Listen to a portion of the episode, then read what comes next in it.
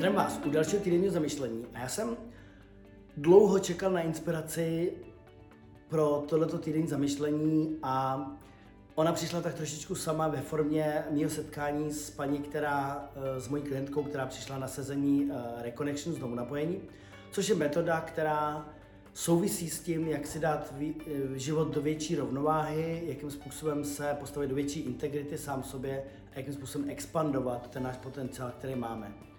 A ta metoda hodně souvisí s nějakou svobodou, kterou to u nás vytváří, s nějakým uvolněním a s růstem v oblasti toho, jak se díváme na ten svět a na ty své každodenní situace. A ta paní eh, mě velice překvapila, protože přišla sem bez roušky, povídali jsme si, byli jsme tak metr od sebe, všechno bylo v pořádku a když si šla lehnout to lehátko, tak si tu roušku nasadila.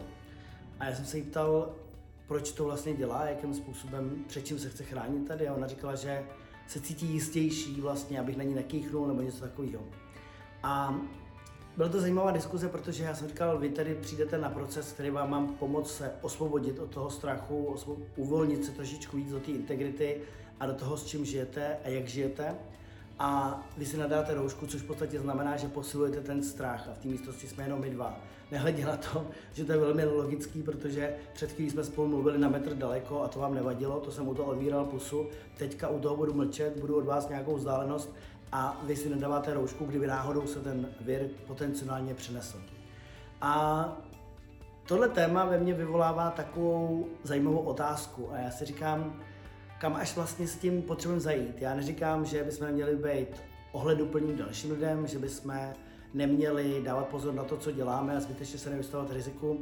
Nicméně, tahle doba je nebezpečná v tom, že eh, zmedializovaná věc, která se tady objeví prakticky každý podzim, tak způsobí v hodně lidech takový zvláštní druh myšlení a nahraje nám do hlavy ten strach, který v nás pracuje a neumožňuje nám využívat ten potenciál, který opravdu máme. A když nebudu mluvit o tom, že když něčemu ustupujeme, tak se stáváme slabší a slabší, tak bych definitivně chtěl říct jednu věc, která je zkušeností doktora Perla právě před 25 lety, když se mu nějakým způsobem tato věc celá dostala do života a on nevěděl, co s tím přesně má dělat a lidi, kteří chodili na chiropraxi, protože měl jednu z největších chiropraktických ordinací v Los Angeles, Uh, začali mu říkat, že začínají zažívat věci na tom lehátku jinak, než když uh, mají tu chiropraxi a začínají se doma léčit z věcí, které prostě nesouvisejí s tou chiropraxí. Tak zjistil, že v podstatě uh, tady dochází k nějakému léčení, pravděpodobně k nějakému energetickému léčení. A on, protože nevěděl, co s tím, tak chodil různě za, šel za různýma léčitelema a za lidmi, kteří si mysleli, že by o tom měli něco vědět. A ty mu začali radit, že by měl dělat různý ochranný rituály proti negativní energii, před tím sezením, ochraňovat klienta, ochraňovat sebe.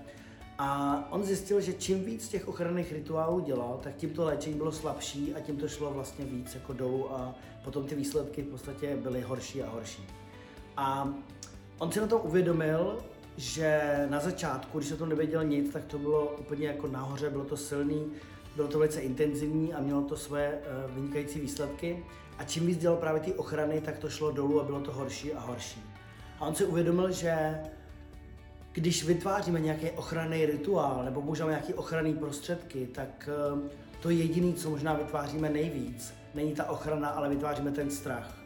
A ten strach je počátek toho, kde v nás uh, je zakořeněná nějaká část, která začíná ustupovat, ustupovat tomu životu a začne se bránit něčemu, co možná může pomaličku paralizovat celý ten náš systém. Když nebudu mluvit o tom imunitním systému, který to samozřejmě poškozuje, když nebudu mluvit o tom, že vyměňujeme svoji určitou svobodu, když vyměňujeme to, že konstantně decháme eh, nějaký vydechaný vzduch, oproti riziku, že budu mít uh, vlastně možnost se potkat s virem, který možná tady v nějaký podobě jiný existuje každý rok, každý podzim, každý jaro, tak uh, bych chtěl říct, že je to něco, nad čím bychom měli přemýšlet, protože ten strach je počátkem.